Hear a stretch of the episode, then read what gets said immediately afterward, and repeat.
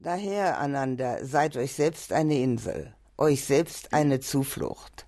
Sucht keine äußere Zuflucht. Mit dem Dhamma als eure Insel, dem Dhamma als eure Zuflucht, sucht keine andere Zuflucht. Das Dhamma ist die Lehre des Buddhas, das bedeutet aber auch das Gesetz, das Naturgesetz und die absolute Wahrheit. Also was er hier sagt, ist, dass man sich selbst eine Insel sein soll. Und wie Ananda ist man eine Insel für sich selber und sucht keine äußere Zuflucht? Mit dem Dhamma als seine Insel, dem Dhamma als seine Zuflucht und sucht keine andere Zuflucht?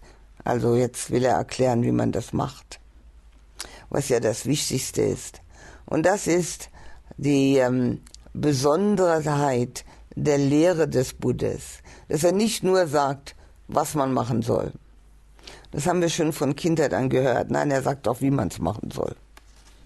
Und da er sagt, wie man es machen soll, liegt es einzig und allein an uns selbst, ob wir oder nicht.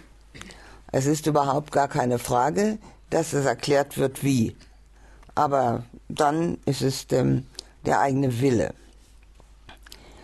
Wenn man bei der Betrachtung des Körpers beim Körper weilt, ernsthaft, wissensklar und achtsam, nachdem man Verlangen und Kummer hinsichtlich der Welt überwunden hat, wenn man bei der Betrachtung der Gefühle bei den Gefühlen weilt, des Geistes beim Geist, der Geistesobjekte bei den Geistesobjekten, ernsthaft, wissensklar und achtsam, nachdem man Verlangen und Kummer hinsichtlich der Welt überwunden hat, dann wahrlich ist man eine Insel für sich selber, eine Zuflucht für sich selber und sucht keine äußere Zuflucht.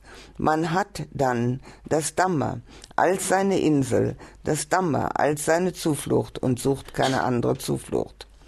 Diejenigen, die jetzt oder nachdem ich gegangen bin, sich selbst eine Insel sind, sich selbst eine Zuflucht und keine andere Zuflucht suchen, die das Dhamma als ihre Insel und Zuflucht haben und keine andere Zuflucht suchen, diese werden die höchsten Resultate erzielen, wenn sie den Wunsch zum Lernenden haben. Und der Erleuchtete sprach, Hört nun, ihr Übenden, ich ermahne euch, vergänglich sind alle Erscheinungen, bemüht euch fleißig und ernsthaft. Dies waren die letzten Worte des Buddha. Bevor wir uns mit den allerletzten Worten des Buddhas beschäftigen, die ich eben gelesen habe, wollen wir uns damit beschäftigen, was es bedeutet, sich selbst eine Insel zu sein, sich selbst eine Zuflucht zu sein. Es ist so, dass wir alle sehr häufig und besonders ernsthaft Hilfe von außen suchen. Und das wird, so wie ich es sehe, immer stärker. Man weiß selber nicht mehr weiter, man muss irgendjemanden haben, der es einem erklärt. Und es sind ganze Berufskategorien auf diese Art und Weise erfunden worden, die es zum Beispiel in meiner Jugend überhaupt nicht gab. Und jetzt sind das ganz wichtige Berufskategorien, wo man nicht nur sein Leben verdient, sondern diejenigen, die sich die zunutze machen, ähm, dafür bezahlen müssen. Wenn sie sich da Ratschläge geben lassen, wenn ihnen jemand zuhört. Und der Buddha hat das nicht für den geeigneten Weg gehalten, wie man aus diesen Worten erkennen kann. Man soll sich selbst eine Zuflucht sein. Man kann selbst sich selbst eine Insel werden. Und man braucht nichts von außen. Man sucht keine andere Zuflucht. Man braucht nichts, was eine äußere Zuflucht ist, so wie es hier erwähnt wird. Man muss dabei aber ernsthaft, wissensklar und achtsam sein. Das sind die Vorbedingungen. Ernsthaft ist, man muss spirituelle Wachstum ernst nehmen. Und sich nicht darauf verlassen, dass ein anderer für einen macht. Das kann nämlich kein anderer machen. Denn die, die es für einen versuchen zu machen, die müssen es ja auch selber machen. Ne? Und wenn sie wirklich damit so weit gekommen sind, wie man hoffen würde, dann würden sie auch erkennen, dass man es selbst machen muss. also sich auf andere zu verlassen, ist ein Abhängigkeitssyndrom. Und in diesem Abhängigkeitssyndrom ist genau das Gegenteil von Freiheit. Und der Buddha hat uns Freiheit versprochen. Es ist möglich, frei zu werden, vollkommen ohne Druck, ohne Stress. Aber nicht, wenn wir uns von anderen abhängig machen.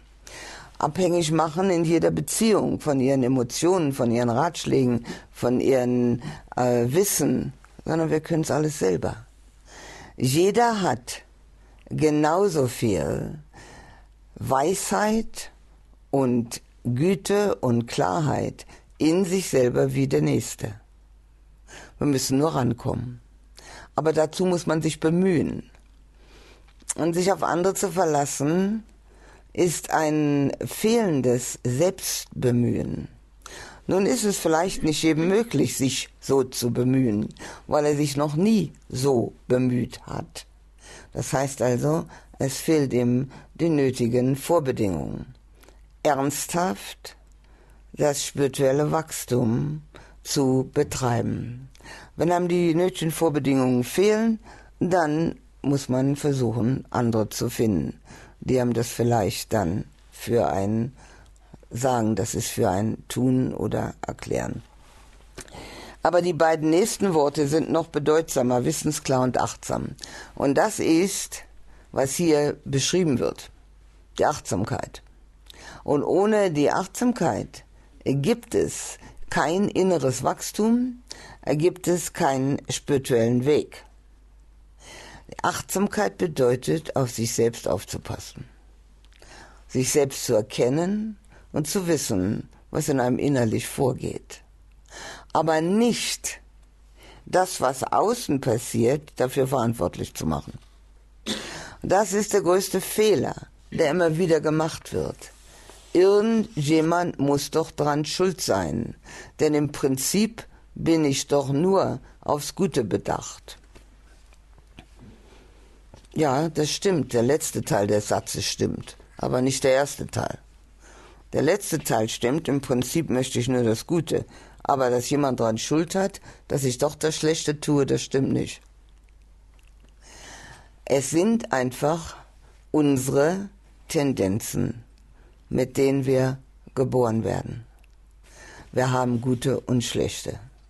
Und wenn wir das nicht wissen und nicht erkennen und uns nicht immer wieder tagtäglich von Moment zu Moment bemühen, die Schlechten fallen zu lassen und die Guten zu entwickeln, dann kommen natürlich ständig beide zum Vorschein, die Guten und die Schlechten.